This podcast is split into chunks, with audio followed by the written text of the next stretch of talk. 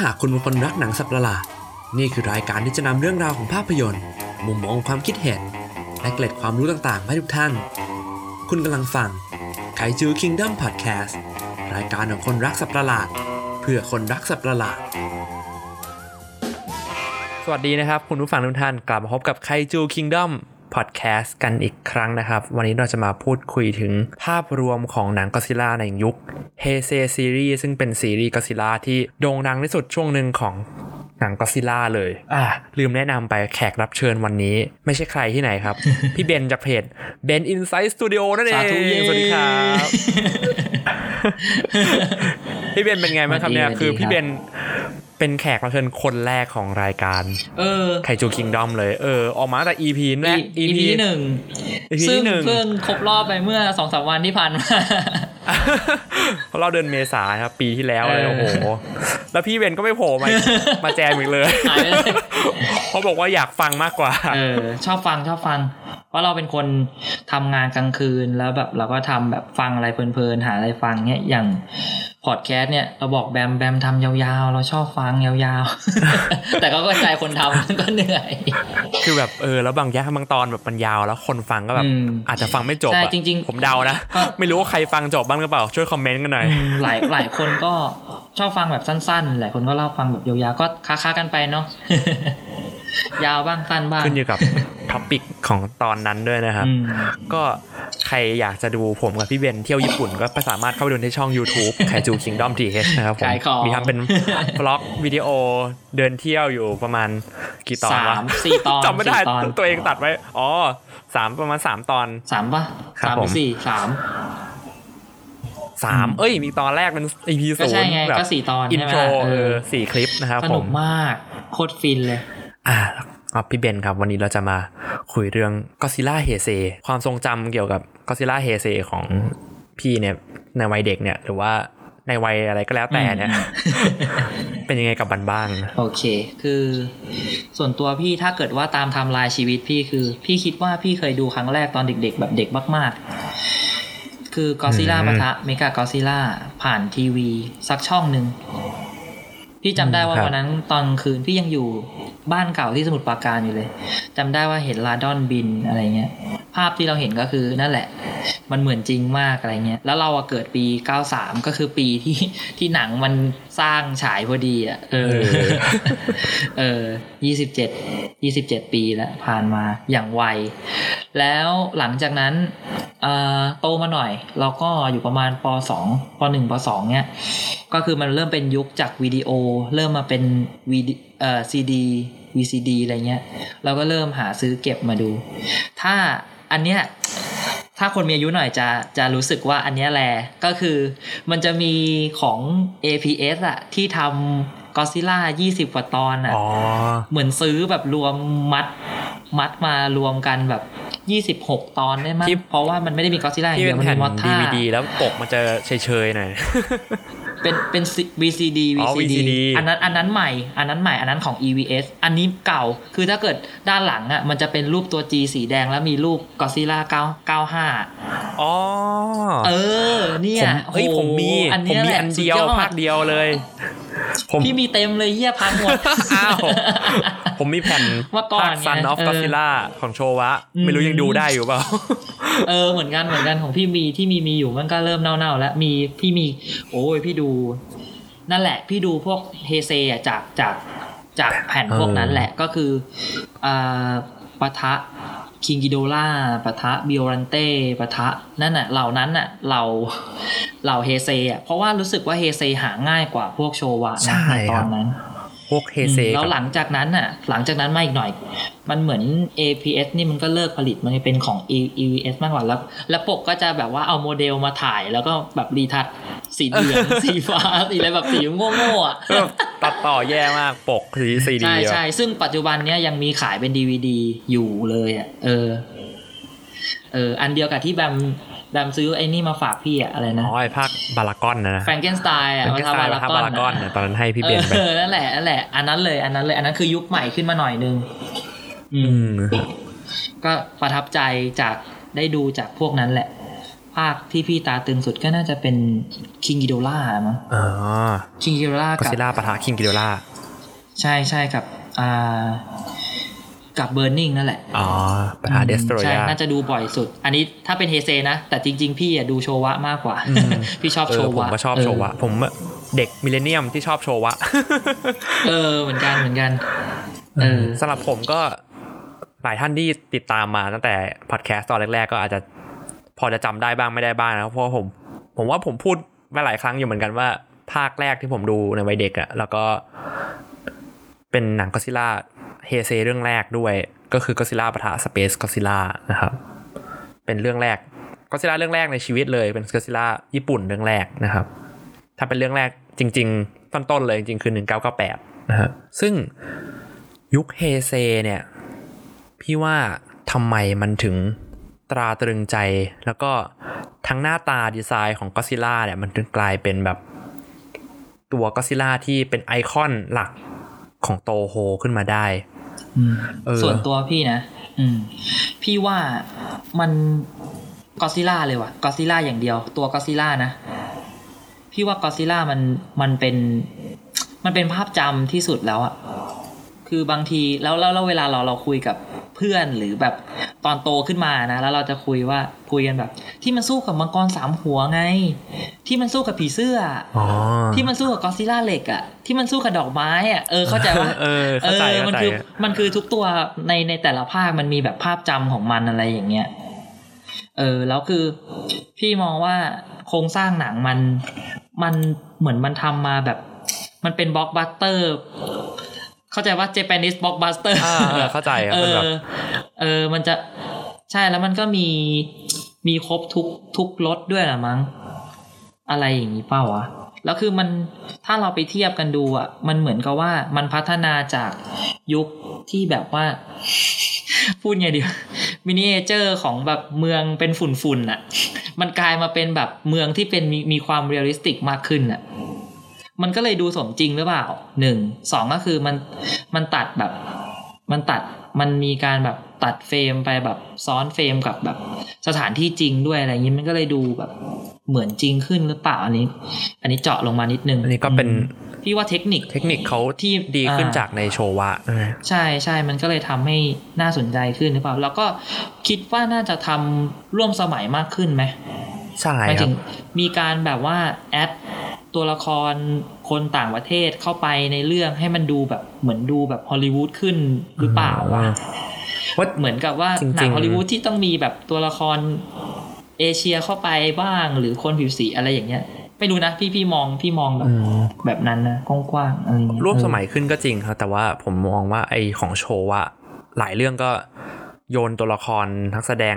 ฝรั่งเข้ามา เออว่ะก็เยอะใช่เหมือนกันใช่ใช่เออลืมคิดไปจริงแต่ๆเมื่อว่าก่อนเมื่อก่อนก็ทำนี่หว่าเมื่อก่อนก็ลืไปทำแต่ว่าของของอ่าเฮเซอะบางทีก็จะมีประเด็นแบบที่มันดูแบบเป็นโลกแบบกว้างแบบอืมมันจับจับต้องได้อะไรเงี้ยเป็นโลกอืมอืมอืมโลกสัตว์ประหลาดที่มีอยู่จริงอะไรเงี้ยที่เราแบอืบมรู้สึกแบบเอ้ย เราจะทำยังไงกับมันดี ก็คือความความสมจริงนั่นแหละ ใช่ไหมความเข้มข้นของเนื้อหาที่ดูจริงจังมากขึ้นปะใช่เพราะว่าที่ไม่ใช่กอซิล่ากระโดดเต้นเวลาคนไทยชนะสัตว์ประหลาดเออเออเออใช่เขาก็เลย reboot ใหม่เป็นอันอะนี้ตอนปี1984นะ The Return of Godzilla คืออ๋อเขายกเครื่องช่ใหม่หมดเขาก็เลยแบบ อยากใช้ก็ซิล่าแบบไม่ใช่ตัวฮีโร่แล้วอะ กลับมาฮีโร่น่ากลัวแล้วอะปะเออกลับกลับมาน่ากลัวเป็นตัวร้ายอืมเป็นแบบสัตว์ประหลาด ภัยทำลายล้างแบบเป็นตัวแทนอืมของนิวเคลียร์แบบในภาค 1954 จริงเฮ้ย พี่นึกเออออกแล้ว พี่พี่พี่พี่เห็นสะกิดใจมุมนึงก็คือว่า อย่างที่แบมบอกเมื่อกี้เพราะว่าเหมือนตัวละครมันพัฒนาตามกลุ่มตลาดมาเรื่อยๆป่ะ ตอนโชวะพอมันมาเป็นมาเป็นยุคเฮเซอะแล้วมันกลับไปเป็นแบบเนื้อหาแบบต้นต้นต้นตำรับๆก็อ่าคือที่ก็จริซิงล่าจังเป็นเหมือนเดิม อ่า เป็นตัวร้ายแล้ว แล้วมันเหมือนมันก็พัฒนาต่อจาก จากต้นกำเนิดความแบบความน่ากลัวความดุร้ายอะไรเงี้ย ซึ่งนึกออกป่ะมันจะมีซีนที่แบบว่า คนอาถ้าภาคเบียรันเต้มันจะมีอยู่ตอนหนึ่งที่ไอคนที่อ่าหน่วยทหารที่ยิง RPG อะอ๋อเอออยู่ในตึกแล้วก็แบบเฮ้อก็ซิล่าแล้วพดแล้วยิงยิง RPG ใส่ปากก็ซิล่าก็ถล่มตึกนึกออกป่ะอ๋อไอ้ฉากเออมันเบลยังมีเต้ความแบบ ซีนนั้นน่ะขนลุกมากเลย พอย้อนกลับไปดูใหม่ตอนโตอะนะเรานึกภาพว่าถ้ามันแบบเป็นภาพนั้นจริง ๆ ก็คือ มันกำลังใส่เหมือนเก็บของกำลังจะกลับใช่ไหมเออแล้วก็ซิลล่าเดินระยะมาข้างหประชิลัดงอะเออ เออ ใช่ใช่น่าจะเพราะตัวละครมันมันพัฒนาไปอีกแบบหนึ่งมันก็เลยแบบน่าสนใจหรือเปล่า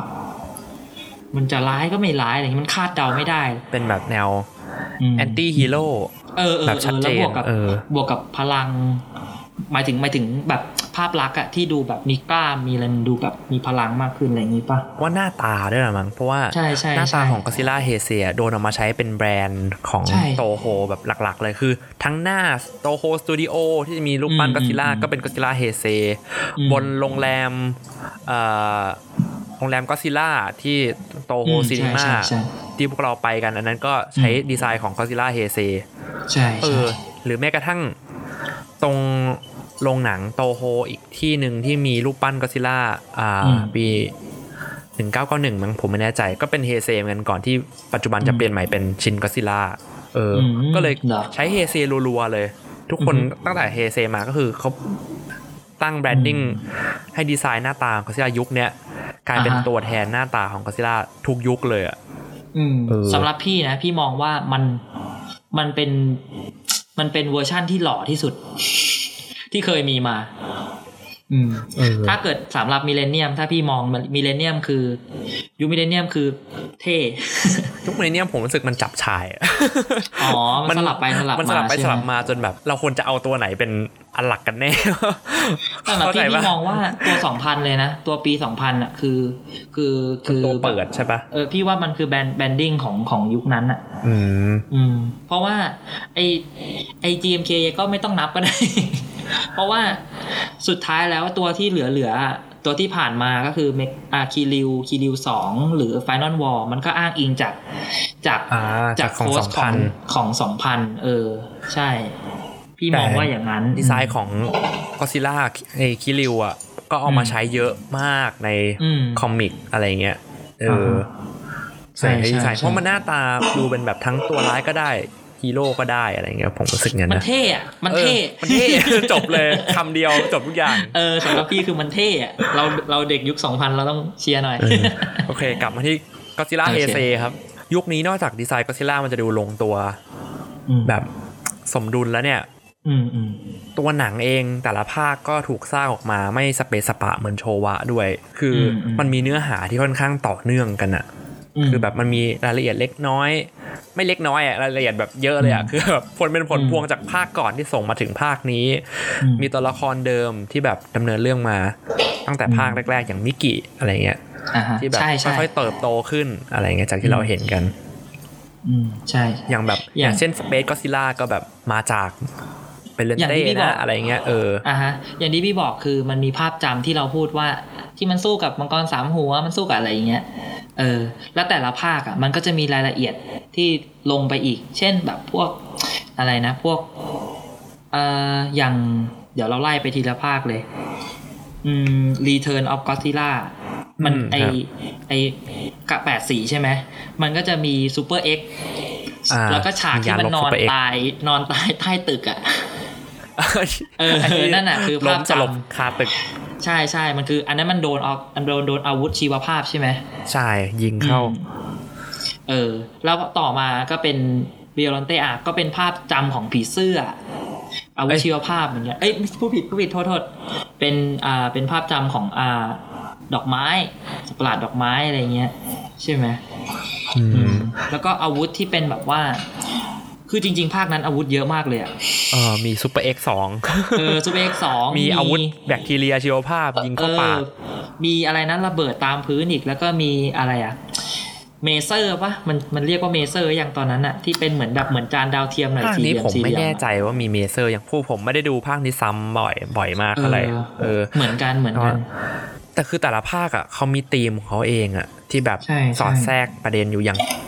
ย้อนกลับไปไล่ไปโชวะของ 1954 อย่างเงี้ยเขาก็จะมีเรื่องแบบสัญญาระเบิดนิวเคลียร์อืมอะไรอย่างเงี้ยใช่ไหมเรื่องสงครามอ่าฮะแต่พอมา Return of Godzilla เขาแบบปรับให้มันร่วมสมัยขึ้นก็จะมีแบบ มันก็ยังมีเรื่องนิวเคลียร์อยู่แหละ ก็คือเห็นก็ซิล่าเดินไปกินอืมซึมซับไฟดูดนิวเคลียร์พลังจากดูพลังจากโรงไฟฟ้านิวเคลียร์ไป ฟิน ยืนยืนทำหน้าฟินอยู่นะเกาะไอ้ตู้มันกินยังไงของมันวะผมว่าใช้วิธีซึมเข้าเออผิวหนังอะเหมือนอาบออนเซนมันก็มีเขาก็มีแทรกประเด็นเออเรื่องแบบสงครามเย็นนะระหว่างอเมริการัสเซียตอนนั้นอืมก็ก็จะมีตัวละครแบบรัสเซียแล้วก็อเมริกาแบบอะไรเงี้ยอืมเออ แล้วก็พอมาภาคบิโอลันเต้เขาก็แบบในยุคนั้นเขาจะมีเรื่องแบบการตัดต่อ DNA โคลนนิ่งใช่ไหมอืมอืมอืมเขาก็แบบใช่มีประเด็นเรื่องแบบ พันธุวิศวกรรมอะเรื่องเออของแบบมันน่าสนใจมากเลยนะเอาจริงๆใช่ใช่ถ้าที่ถ้ามันนึกภาพถ้ามันเป็นพี่เคยพิมพ์ไปในเพจอยู่ครั้งหนึ่งเออพี่แบบว่าถ้าถ้านึกภาพว่าเอาพล็อตเนี้ยมาขยายเป็นเป็นเวอร์ชั่นแบบเวอร์ชั่นฮอลลีวูดในปัจจุบันอะมันจะแบบ มันจะ realistic เออมันผมจะว่าดูน่าสนใจไอ้เรื่องมากเลยไอเรื่องการตัดต่อพันธุวิศวกรรมอะมันก็เล่นกับเรื่องประเด็นแบบศีลธรรมเนอะเออใช่ไหมอืมเพราะว่าใช่ไอ้ด็อกเตอร์เขาเอาแบบเซลล์ลูกสาวไปผสมกับเซลล์ก็ซิล่าคิดได้ไงล่าวะแล้วก็เซลล์ดอกไม้ด้วยอะคือแบบทำไมกูอะทำอะกูไม่ทำแน่ทำไมอะน่ากลัวแต่มันก็เออเออมันก็เล่นเรื่องแบบประเด็นเรื่องแบบ อะไรพวกเนี้ยศีลธรรมการตัดต่ออแบบอืมโคลนนิ่งสิ่งมีชีวิตชนิดใหม่ขึ้นมาอะไรเงี้ยเออซึ่งมันก็ยังใช้ใช้ได้อยู่กับปัจจุบันอะใช่เออใช่เพราะว่าเทคโนโลยีพวกนี้มันก็ยังพัฒนาอยู่เรื่อยๆใช่ไหมตัดในต่อปัจจุบันแกะตัดต่อวัวตัดต่อไก่อืมอะไรเงี้ยเออที่เราเห็นแบบ GMO อะเออพวกเนี้ย GMO เออวิ่งขนลุกเลย เออ ต่อไปเป็นอะไรนะคิงกิโดล่าครับ อืมคิงกิโดล่าอันนี้ผมคือหาอืมหาธีมหลักๆ จับไม่ค่อยได้เท่าไหร่ แต่รู้สึกว่ามันก็เรื่องแบบก็ยังมีเรื่องนิวเคลียร์อยู่คือมีก็ซิล่าปุ๊บมันก็ต้องมีเรื่องแบบระเบิดนิวเคลียร์แต่ว่ามันเป็นภาคแรกที่เล่นเรื่องพล็อตของการย้อนเวลาเออซึ่งโคตรไม่สมเหตุสมผลเลย กลับมาทุกคนยังจำกันได้ทุกอย่างกลับมาทำไมทุกคนยังจำก็ซิล่าได้อยู่วะมีแค่ก็ซิล่าโผล่มาอะไรของมันผมว่าเราอย่าไปมุ่งตรงนี้กันเลยดีกว่าเข้าใจเข้าใจเข้าใจเข้าใจดูให้สนุกแล้วกันทุกคน ปล่อยให้มันเป็น พล็อตโฮของหนังต่อไปโอ้ใหญ่มาก ก็คืออันเนี้ยพี่มองว่านอกจากภาพจำน่ะมันมากับไอเดียของแต่ละภาคที่แบบเขาเรียกว่าอะไรอะมันมันเป็นมันยืนหนึ่งอะของแต่ละภาคอะเออซึ่งมันกินกันไม่ลงจริง ๆ อะเนาะใช่แล้วอย่างแบบพอมาภาคถัดไปอะภาคก็ซิล่าปะทะมอทราโอ้อันนี้แบบประเด็นแบบชัดเลยคือแบบให้เด็ก ให้เด็กดูก็ตอบได้ว่าประเด็นคืออะไรคือแบบประเด็นแบบรักโลก อนุรักษ์ธรรมชาติ ถ้าเราไม่ดูแลธรรมชาติแบบสิ่งแวดล้อมนะมันก็จะแบบโต้กลับคืนมาอะไรเงี้ย มันมีตัวละครพูดแบบชัดๆเลยอะคือพูดกับไอ้นายทุนตัวร้ายแบบคือทำคุณทำอย่างนี้ไงคุณตัดไม้ทำลายป่ามันถึงแบบเกิดเรื่องอย่างนี้ขึ้นคือแบบพูดแบบชัดๆให้ได้ยินคนดูแบบ เก็ตไปเลยแบบอ๋ออ๋ออ๋อโอเค เราต้องรักโลกนะอะไรอย่างเงี้ยเออแต่สำหรับพี่พี่มองว่าภาคนี้อ่อนสุดนะ หมายถึงสำหรับส่วนตัวพี่อะพี่ว่าภาคนี้ไม่ค่อยสนุกอ๋อภาคนี้ไม่ค่อยสนุก อืม ภาคอื่นยังโอเคอยู่ ต่อไปเป็นอะไรนะ ต่อไปเป็นอ่าเมกากอซิล่าครับเออ พี่เกิดแล้ว พี่เกิดสักที ผมยังไม่เกิดอันนี้เออผมไปเกิดนู่นเลยกาเบล่าภาคแรกโอ้โหเทเซเออเออ ก็เมกาโอก็เคซิล่าอันนี้ก็จะเป็นเรื่อง อันนี้น่าจะเป็นภาคแรกเลยที่แบบเราเห็นแบบหน่วย G-Force อืมที่แบบเป็นหน่วยที่ก่อตั้งขึ้นเพื่อจะกำจัดก็ซิล่าโดยเฉพาะเลย อันเนี้ยมันน่าสนใจมากเลย แล้วพี่มองว่าถ้ามันขยายแบบ ถ้ามันมีอยู่ในในในใน Monster World นี่มันคงน่าสนใจนะ อันนี้มันมันมันก็มีแต่ว่ามันมันเป็นโมนาร์คที่มันแบบแค่เป็นพวกนักวิทยาศาสตร์ไง มันมีเออทหารเล็กๆ น้อยๆมีมันทยังหารไม่เป็ใช่น G-Force ย่อยๆ ใช่ มันยังมันยังไม่เป็นหน่วยเฉพาะกิจจริง ๆ อะฝึกรับเออมือจริง ๆ อะไรอย่างเงี้ย ถ้ามันมีนะ มันน่าสนใจมากใช่พี่ว่า คือทุกภาคเขาก็หาวิธีสรรหาวิธีมากำจัดก็ซิล่าให้ได้อะวิธีแต่ละอันก็แปลกมากคือแบบในคิงกิโดล่าก็แบบย้อนเวลาไปลบมันออกจากประวัติศาสตร์เออในเมกาก็ซิล่านี่ก็แบบเราจะสร้างหุ่นเออก็ซิล่าแม่งเลย เป็นก็ซิล่าของเราเองมาสู้กับมันอะไรมันเงี้ยเท่มากเลยนะเอาจริงๆอะคือด้วยอันเนี้ยส่วนตัวเลยนะ พอย้อนกลับไปดูแล้วหมายถึงตอนตอนตอนเนี้ย พอย้อนกลับไปดูแล้วรู้สึกถึงแบบ นึกภาพว่าถ้ามันเกิดขึ้นจริงอะแล้วด้วยดนตรีเปิดเรื่องอะ โหย้อนกลับไปดูนะ เปิดดัง ๆ โคตรแบบ โคตรแบบมีพลังอะโคตรพากันมาผมว่าซาวด์แท็กภาคเนี้ยชอบผมชอบใช่ที่สุดในของเฮเซใช่พี่ชอบที่สุดเลยภาคนี้แบบ เปิดมาเป็นอะไรนะ เปิดไฟแป๊กแป๊กแล้วก็เป็นแบบว่าหัวอเมริกาคิงอิโดล่าอยู่ใน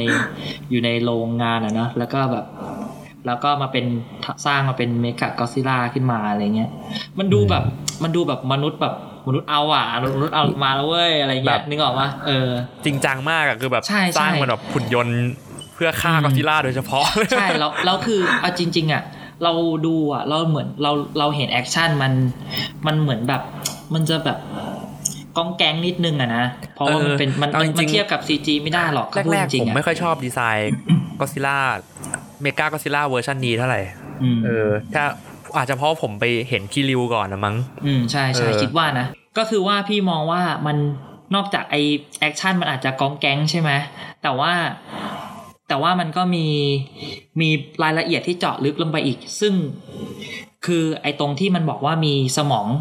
ส่วนสองส่วนที่แบบว่าอ๋อส่วนหนึ่งควบคุมกล้ามเนื้อส่วนหนึ่งควบคุมสมองอะไรนั้นปะ คล้ายๆไคจูพี่จำไม่ได้ละนานละแต่ว่า อืมแต่ว่าเหมือนมันมันเหมือนมันวิจัยว่าถ้าเกิดว่ายิงส่วนเนี้ย มันก็อดซิลล่าจะแบบเหมือนเป็นอัมพาตหรืออะไรสักอย่างหนึ่งอะไรอย่างอ๋อเงี้ยใช่ไหมเอเอออเพราะว่าเหมือนว่ากับว่าในยุคนั้นเขาแบบมีทฤษฎีที่ว่าไดโนเสาร์อะ มันมีสมองอีกส่วนหนึ่งไว้ยเพราะว่าตัวมันใหญ่มาก เออเออมันน่าจะมีแบบเขาบอกว่ามันอาจจะมี ซึ่งมาพูดในยุคนี้มันก็ดูงี่เง่าแล้วเอออย่างแบบไดโนเสาร์แบบตัวใหญ่เงี้ยอย่างแบบพวกคอยาวอะอืมมันก็จะมีสมองที่หัวอีกส่วนหนึ่งแล้วก็มีสมองที่สะโพกอีกส่วนหนึ่งเพื่อควบคุมแบบส่วนครึ่งหลังอะให้มันแบบเพราะว่าตัวมันใหญ่มากมันจะแบบส่งไปถึงทั้งตัวได้ยังไง ถ้ามีสมองเดียวอะไรเงี้ยอืมเขาก็เลยเอาไอ้เรื่อง ประเด็นเนี้ยมาใช้กับก็อดซิลล่าด้วยว่ามันมีสมองอีกส่วนหนึ่งอยู่ที่บริเวณสะโพกคือเอาจริงเออๆถ้าไดโนเสาร์ไดโนเสาร์อะอาจจะไม่เท่าไหร่แต่ก็อดซิลล่าเนี่ยพี่คิดว่ามันอาจจะมีจริงก็ได้นะ หมายถึงว่าลองลองคิดดูอะเนาะเหมือนอย่างไคจูอะไรเงี้ยก็ที่ที่อยู่ใน Pacific Rim เนี่ยมันก็สำหรับพี่นะ พี่มองว่ามันก็เป็นไปได้หรือเปล่าไม่รู้นะเออถ้า สมองแบบ คือง่ายๆแหละ มันลูมักนใหจะญ่เป็นมากอะไรเงี้ยเออมันจะแฟนซีแค่ไหนแต่พี่ยังไงพี่รู้สึกว่ามันน่าสนใจอยู่ดีอะเออมันดูแบบมีรายละเอียดมีความอ้างอิงมีทฤษฎีไงถ้าเกิดว่าแบบมันก็ดูไม่น่าสนใจว่าถ้าแบบปกติปกติไม่ธรรมดาเวลาเออออะไรเงี้ยนะเออ ไม่รู้ดิเออ แล้วต่อไปก็คือภาคที่ผมเคยทำพอดแคสต์คุยเอาไว้แล้วนะตอน ก็ซิล่าปะทะสเปซก็ซิล่าครับผมก็ เออพูดยังไงดีกับภาคนี้ อันนี้พี่จำไม่ค่อยได้เท่าไหร่เลยอะแต่แต่ภาพจำของพี่คือ พี่รู้สึกว่ามันไม่ได้มันไม่ได้อ่อนสุดนะ ในในไอ้นี่ในทุกภาคอืนะมพี่ก็รู้สึกว่ามันก็สนุกนะ ใครว่าไม่สนุก พี่ว่าสเปซกอซิล่าสนุกมาก แล้วก็สเปซกอซิล่าก็มีพลังเยอะดีอะโหแต่ผมแต่ผมหลับเลยอะภาคนี้ ใช่เหรอจริงอ้าวไหนบอกดูภาคนี้ภาคแรกไงไม่ได้ตาใช่ตึงหรอกเหรอหลับเหรอ คือเอามาดูตอนโตใหม่อะหลับอ๋อแบบหลับเลยอะคือแบบอะไรวะเออไม่แน่เนี่ยถ้าพี่แบบย้อนกลับใครไปดูจูอาจจะแบบใครจูสู้กันแล้วปลุกด้วยนะอะไรเงี้ยมันดำเนินเนื้อเรื่องไม่ค่อยดีเหรอหรือว่ายังไงมันค่อนข้าง มันมีหลายเรื่องเกินไปอะอ๋อพี่มันมีเส้นเรื่องเยอะเกินไปเออใช่ไหมแต่เราจะไม่เจาะลึกตรงนี้มากเกินไปครับโอเคโอเคโอเคสามารถไปฟังกันได้ในพอดแคสต์เออขายของตอน Space Godzilla ห่วยสุดจริงเหรออะไรเงี้ยอืมเออเพราะว่าผมไปเห็นมาว่าในชุมชน community ของ ฝั่งต่างประเทศเขาก็ไม่ค่อยชอบภาคนี้กันเยอะเหมือนกันอ๋อเออแต่แล้วทเออแต่พี่ชอบสเปซกอซิล่านะำเออ ผมพี่ก็ว่าชอบดีไซน์สเปซก็ซิล่าเหมือนแต่กันพี่เสียดายอย่างเดียวพี่ว่าคริสตันมันสีมันสีมันไม่เท่หรอผมชอบสีเออขาวนะ พี่ว่าถ้ามันเป็นถ้ามันเป็นม่วงเป็นอะไรอย่างนี้มันจะดูแบบน่ากลัวกว่านี้เปล่าอะไรอย่างนี้ดูไม่รู้แฟนะนซีเหรอเออไม่รู้ดิ พี่ว่าสีขาวมันดูแบบไอ้นี่ไปหน่อย มันดูแบบเออมันดู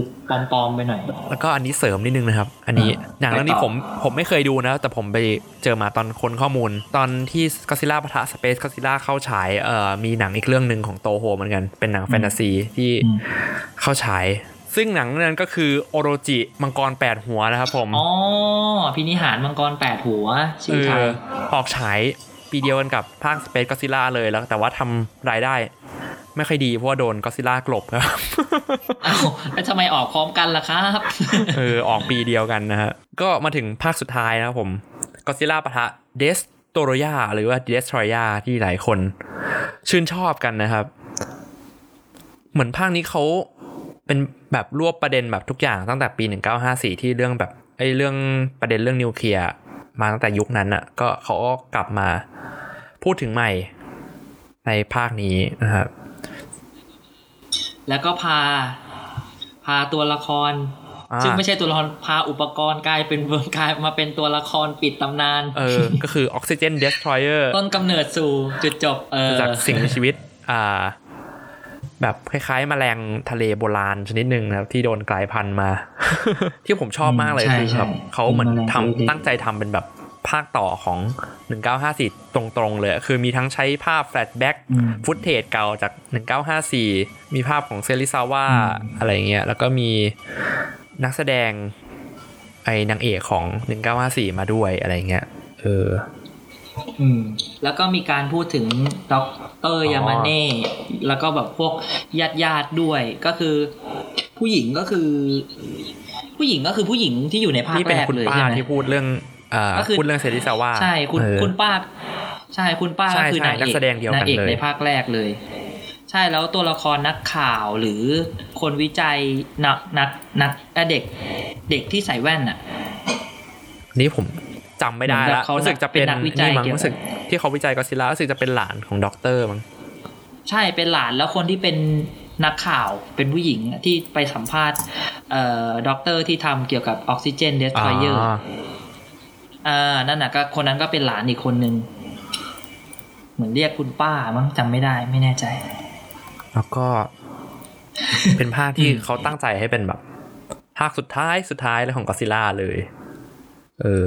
อืม ซึ่งก็ไม่สุดท้ายทันที จนปัจจุบันก็ยังไม่สุดก็คืท้าอยสุดท้ายของยุคเทเซไปนะก็จบอย่างตราตรึอืงมแล้วก็อลังการอืมยิ่งกว่า1954เออ คือตั้งใจทำออกมาให้ซึ้งเลยอะ นะครับผมอืม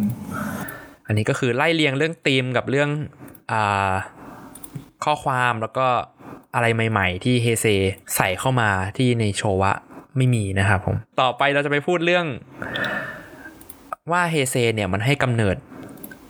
ออริจิน l ลไคจูตัวใหม่ๆ ออกมาหลายตัวเลยเหมือนกัน ที่โชวะไม่มี แต่เขาก็เอาตัวละครในโชวะอืมมาใช้อยู่ กลับมาใช้เยอะ พวกแบบตัวแบบ Big Four อย่างเงี้ยก็อดซิลล่าอ่ามอทราเมกาก็อดซิลล่าแล้วก็คิงกิโดร่านะครับ แล้วก็มีลาดอนด้วย อืม ก็พอโตโฮเห็นว่ามันสามารถทำเงินได้คือคนดูจากโชวะ คือรู้จักพวกนี้อยู่แล้วใช่ใช่พวกนี้มันดังอยู่แล้วก็เลยแบบเอากลับมาใช้ใหม่นะฮะ แต่ผมว่าการที่มี original ไคจูก็เป็นข้อดีนะ คือมันก็ได้เห็นอะไรที่มันแบบแปลกใหม่บ้าง ใช่ใช่มันมันเหมือนแบบมันได้จัดเต็มไอเดียใหม่ ๆ ลงไปในแบบเหล่าไคจูพวกนั้นอะไรเงี้ย มันก็ก็เนี่ยอย่างเบลลันเต้ก็คือดอกไม้ทุกทุกคนก็ยังจับใช่มีภาพจำอยู่ว่าแบบว่าเออร่างร่างดอกไม้ร่างร่างแบบจระเข้เออหัวจระเข้กับแบบเออร่างแบบหัวกุหลาบอะไรเงี้ยมันเป็นอย่างอื่นไปไม่ได้แล้วแหละไอ้ร่างร่างสุดยอดมันอะ มันต้องเป็นจระเข้แล้วแหละแล้วก็แบบไม่รู้นะยังไงอะเออสเปซก็ซิล่าอย่างเงี้ย คือเราไม่มีทางอืมจะได้เห็นแบบตัวละครอย่างนี้อีกแน่ๆอะเออคงไม่มีใครแบบทำตัวอย่างนี้แล้วอะหรือยังแบบเดสทรอยาที่ทำมา โอ้โห ดูเป็นปีศาจจากนรกจริงๆเลยแบบไอฉากที่แบบ โผล่ออกมาแบบร่างสุดท้าย กางปีกอืมสีแดง พี่มีเออพี่มีหนังสือ concept art แล้วก็มันเป็นเกี่ยวกับ special effect ของภาคนี้อยู่ ก็คือก่อนที่เขาดีไซน์เนี่ยพี่ว่าเขาคงจับดีไซน์มาจากค้างคาว หรืออะไรพวกเนี้ย มันจะมีสังเกตที่คอมันมันจะมีแบบ ที่หัวมันอะมันจะมีเหมือนแบบทรงเชฟขังข่าวแบทแมนอะแบทแมมันนเป็นอะเหเชมือนฟเหเลมือยนกับตอนร่างแมลงก่อนแล้วก็ค่อยมาเป็นใช่ใช่ที่หัวมันจะเป็นเหมือนรูป แล้วก็มีเขามีอะไรเงี้ยมันดูแบบ มันดูปีศาจอะมันแบบดีมอนมากเอเลยอเออผมว่าสีมันก็ช่วยด้วยนะสีใช่แดงใช่แบบอะไรเงี้ยใช่เออ ซึ่งแต่ละตัวเนี่ยมันมันก็มาพร้อมกับไอเดียของมันนะเนาะมันแล้วก็น่ามีสนอีกใจตัวหนึ่งทที่ผมรู้สึกว่าเอากลับมาจากโชวะแล้วมาปรับให้เป็นตัวละครใหม่ที่ดีกว่าเดิมก็คือคือ Baby Godzilla ครับผม ดีกว่าเดิม หรือว่าน่ารัก Littleิ้ลนั่นเอง เออคือจริง ๆ เนี่ยพี่มองว่าไอชุดเนี้ยไอชุดเฮเซเนี่ย มันมีความเป็น MonsterVerse มากเลยนะ เอาจริง ถูกไหมเออแล้ว MonsterVerseเอามาจากเฮเซ จริงๆจะโตโฮทำมานานแล้ว MonsterVerse เนี่ยใช่ไหมเออเขาทำมาแต่โชวะแล้วด้วยเออก่อนที่ ไคจู เขาจะรู้จัก Universe ก่อนที่เขาจะรู้จัก cinematic universe เออทำก่อนใครเลยเออ จริง ๆ แล้วอะ ถ้าพูดถึงภาคบิโอลันเต้อะเขาโตโฮเหมือนกับเขา ตอนนั้นเขามีประกวดมั้งให้นักเขียนอ๋อแบบเหรอเออ อันนี้ข้อมูลจากหนังสือ Godzilla The Legend of King นะครับผมของพี่เบียร์สามารถหาซื้อได้นี่เรื่องนี้ขายกันอีกแล้ว ก็ต้องช่วยช่วยๆกันวงการคนในมัวมีงแค่การนี้เรามีน้อยเออช่วยกันสนับสเป็นนุนหนังสือที่ดีมากครับ มีข้อมูลอืมทุกภาคเลย ผมมีผมมีสองเล่มด้วยอะเอาดินี่เออผมก็มีสองเล่มมาพิมพ์ใหม่กับพิมพ์อัปเดต นี่ ขิงทำไมก็ไม่รู้แบบพี่มีเล่มอัปเดตสองเล่มแบบนี่ขิงนี่โอ้โหขิงกว่า ขิงทำไมก็ไม่รู้คนฟังเดี๋ยวออซื้อทำจะไมปิดสอทิ้งแล้วเนี่ยล่มเนี่ยคุณผู้ฟังอย่าเพิ่งลำคาญพวกเรานะครับ ผมอยู่กับพี่เบนแล้วผมเป็นตัวของตัวเองมากไปหน่อยโทษทีโทษทีพอดีเราสนิทกันนะครับ มีโอกาสได้ไปเที่ยวด้วยกันอะไรเงี้ยมันก็เลยแบบคุยกันมันๆไปหน่อย โทษทีขออภัยครับ ก็ ตอนนั้นเขามีส่งประกวดใช่ป่ะส่งพล็อตหนังก็ซิล่าแบบ เรื่องสั้นส่งมาประกวดว่าเรื่องไหนเอาจะได้เอาไปทำเป็นหนังจริง ก็คนหนึ่งที่รู้สึกถ้าจำไม่ผิดเขาจะเป็นเอ่อทันตแพทย์เขาก็ชอบเขียนเรื่องพวกนิยายไซไฟด้วยเขาก็ผ่านเข้าไปผ่านเข้ารอบจากห้าพันฉบับ จดหมายที่ส่งให้โตโฮอะไรเงี้ยเออโคตรโหดเขาก็เอามาเกลาเนื้อเรื่องใหม่ รู้สึก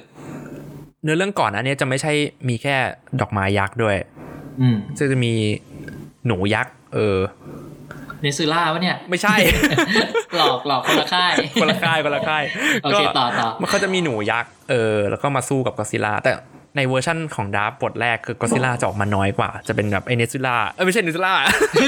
ไอหนูยักษ์หลอกหลอกหลอกไอหนูยักษ์เนี่ย ผมก็ติดเลยเออโทษโทษโทษหนูยักษ์เนี่ยสู้กับไอบิโอลันเต้นะครับอืมเออแล้วก็อดซิล่าก็โผล่มาฆ่าไอ้หนูตอนทีหลัง เอออ๋อ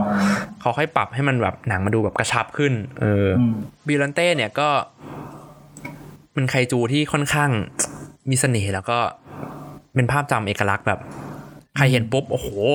ตัวอะไรวะเนี่ยอะไรเงี้ยอืมอืมอืมผมจะมีเพื่อนที่แบบเห็นโมเดลของบิโอลันเต้แล้วหรือภาพของมันอะแล้วจะถามตลอดเลยว่าเอ้ยนี่ตัวอะไรอะเอ้ยทำไมเท่จังอะไรเงี้ยเออมทุกคนจะถามอืมดูแบบดุดันอะไรเงี้ย สุดท้ายนี้นะครับผมก็ทำไมพี่เบนถึงคิดว่าคนถึงชอบก็อดซิล่ายุคเฮเซยุคเนี้ย มากที่สุดสำหรับพี่พี่มองว่ามันเป็นมันเป็นช่วงยุคหนึ่งของกอซิล่าที่มันมีความแข็งแรงที่สุดหรือเปล่า ด้วย character ด้วยพล็อตเรื่องด้วยไอเดีย ภาพจำหลาย ๆ อย่างอะมันมันมันเหมือนแบบ อย่างที่ที่พูดไปตอนต้นอะคือมึงเคยดูภาคสู้กับมังกรสามหัวหรือเปล่าอะนึกออกปะเออ เออ มันมันไม่รู้ดิมัน พอพูดปุ๊บแล้ว ทุกคนจำได้แบบภาพเลยเออจำได้เลยด้วยด้วย character ด้วยพล็อตเรื่องด้วยแบบไอเดียของแต่ละภาคการย้อนเวลาหรือเอ่อหุ่นยนต์หรืออะไรอย่างเงี้ย พี่คิดว่ามันมันเป็นมันเป็นช่วงเวลาหนึ่งที่ที่ดีของของของก็ซิล่าเลยอะนะเออซึ่งจริง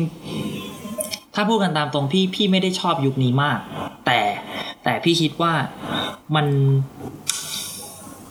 มันเหมือนมันอยู่ในเลือดเนื้อพี่ไปแล้ว อันนี้ของพูดจริงๆเพราะขเราองแฟนโตก๊อตทุกมาคกับนมันเอเอออ ใช่เหมือนเหมือนเรากินอาหารอย่างหนึ่งบ่อยๆ แต่ว่าเราไม่ได้ชอบมันอะแต่เราก็กินมันจนเราแบบ เราก็ อืมเราก็โอเคกับมันนะแล้วก็เราก็จำรสชาติของมันได้ทั้งหมดว่าแบบเออ feel มันเป็นแบบนี้รสชาติมันแบบนี้มันมีตรงนี้อะไรอย่างเงี้ยนึกนึกนึก feel ออกปะวะน่าจะออกนะเข้าใจเหรอเข้าใจครับเออเออใช่ใช่ผมว่าใช่มันก็เป็นอย่างที่พูดไปอะคือมัน หาดูง่ายที่สุดด้วย ถ้าจะเออหาใช่ดูมันใช่ไม่ได้ใช่หาดูยากเท่ากับโชวะอะไรอย่างเงี้ย แล้วก็มันมันคงเป็นมันเป็นมันคงเป็น iconic ก็อดซิล่าเออเวอร์ชันหนึ่งที่แบบ มันเป็นภาพจำของคนทั่วโลกเลยก็ว่าได้นะ ใช่ เวลาคนวาด fan art วาดก็อดซิล่าก็จะส่วนใหญ่ก็จะครีบหลังแบบเฮเซยืนตัวตรงอืมหน้าตาแบบอ่าเฮเซก็อดซิล่าหน้าหล่ออะไรเงี้ยหน้าหล่อครับใช่ใช่ใช่ใช่ใช่แล้วก็หลายภาคก็เนื้อหาค่อนข้างต่อเนื่องกันด้วยมอันนี้ก็จะเป็นสิ่งที่อืมแบบหลายคนแบบชอบเฮเซตรงนี้อะที่มันแบบในเรื่องมันไม่ค่อยเดินแบบ อันนู้นทีอันนี้ทีไม่ต่อกันแบบอืมโชวะแต่อะไรเงี้ยแบบนักแสดงก็แบบแต่ในคนเดิมๆหน้าเดิมเล่นตัวละครไม่เหมือนกันอะไรเงี้ยอืมอันนี้คือแบบอันเดียวกันเลยอ่าฮะในขณะเดียวกันมันก็ไม่ได้ต่อกันแบบว่า มันก็ไม่ได้วางฟิตกันอ่าเหมือน Star Wars กับ Star Wars episode หนึ่งสองสามอะไรเงี้ยไม่ได้ต่อกันขนาดที่แบบมาดูภาคใช่นี้แล้วก็ดูไม่ดูเรื่องอะไรเงี้ย คือในที่ในที่เนี้ยบางอย่างเหมือนรายละเอียดเล็ก ๆ น้อยๆอะมันจะเปลี่ยนไปได้บ้าง ยกตัวอย่างมันจะมีตัวละครหนึ่งที่ที่อยู่ในเหมือนเป็นลูกกระจอกเป็นคนแบบขับอะไรนะ Super X หนึ่งไอ้ Super X สองอยู่ในบิโอลันเต้อ๋อแล้วพอผ่านมาอีกสองปี มาอยู่ในเมกากอซิล่าก็กลายเป็นคนทำไอ้การูด้าอะไรอย่างเงี้ย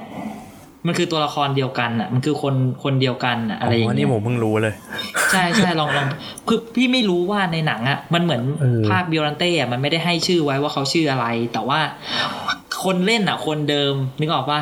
อืมซึ่งเราก็ไม่รู้ว่าคนเดียวตัวละครเนี้ยคนเดียวกันหรือเปล่า แต่ว่าเราเคยเห็นเขาอะไรอย่างเงี้ย มันเหมือนแบบมันก็โตขึ้น จากเคยควบคุมอะไรเงี้ย แต่ก็ไม่ได้มีการอ้างอิงอะไรมากมาย ซึ่งมันเหมือนแบบเขาเรียกว่าอะไรอะ มันวางวางเรียงกันหลวมๆอะมันทำให้เหมือนแบบ มันจะแอดอะไรเข้าไปใหม่ก็ได้หรือรู้สึแบกบผูกพันว่าแบบ เอ้ย ฉันเคยดูภาคนี้มันแบบต่อเนื่องกันมาอย่างนี้อะไรอย่างเงี้ยครับเออมันเออคือพี่ว่ามันมันพอมันมีช่องว่างระหว่างระหว่างภาคที่แบบไม่ได้ฟิกว่ามันต่อกันจ๋าจ๋าๆขนาดขนาดนั้นอะ มันทำให้เหมือนแบบ เออมันมันก็ก็ต่อตรงนั้นไง ก็ต่อตรงนี้ไง แต่แบบว่าไม่ได้แบบ พูดยากจังเลย เออ นั่นแหละ พี่ว่ามันเป็นมันเป็นข้อดีที่ทำให้แต่ละภาคมัน มันถึงแบบฉีกไปฉะซ้ายขวาหน้าหลังได้แบบ เยอะอะนึกออกใช่ไหมนึกออกครับ เออ มันมันเหมือนแบบคนนี้เป็นแบบนี้ไปแล้ว เป็นอีกแบบไม่ได้อะอะไรเงี้ยนึกออกปะเออเออนั่นก็คือยุคเฮเซโดยรวมๆที่เราจะพูดถึงกันในวันนี้นะครับผม ก็ก่อนจะจากกันไปพี่เบนมี อะไรจะฝากถึงท่านผู้ฟังไหมครับ แบบจะฝากขายงานหรือฝากพูดเกี่ยวกับก็ซิล่าก็ได้ จริง ๆ อันนี้อาจจะไม่ไม่เกี่ยวไม่ก็คือว่า พี่อยากให้มองมันตอนเนี้ยมันก็จะมีมันช่วงเวลาของหนังกอซิล่าที่มันออกมา มันมันเยอะมากเนาะมันมีทั้งดีและไม่ดีอะไรเงี้ยส่วนตัว เราอยากให้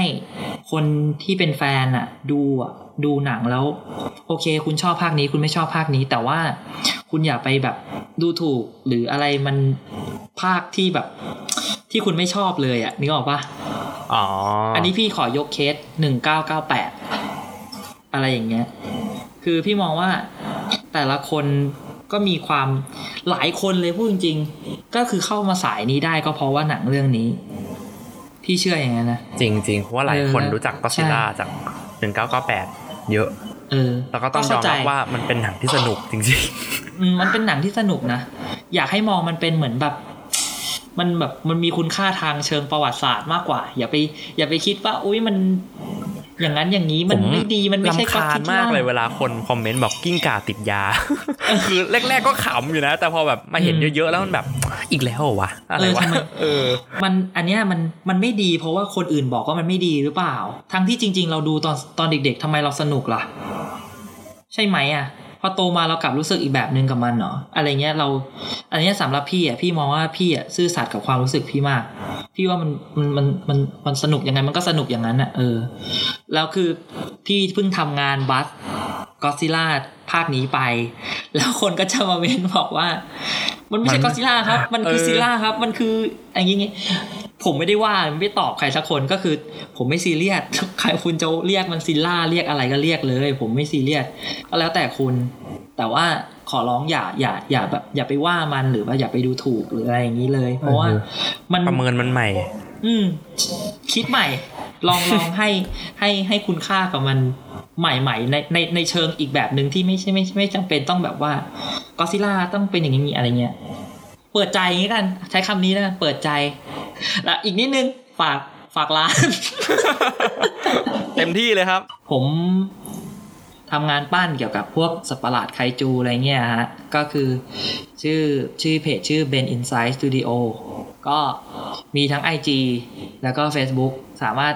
เข้าไปชมงานหรือติดตามกันได้นะครับผม โอเค ประมาณนี้ ครับผม ก็เบนอินไซ e ์สตูดิโอของผมครับ แล้วก็คืออีกนิดนึง คือก็จะมีทั้งงานวาดงานอะไรพวกนี้คือแบบอาร์ตภาพรวมของก็จะมีพูดถึงเรื่องอ่า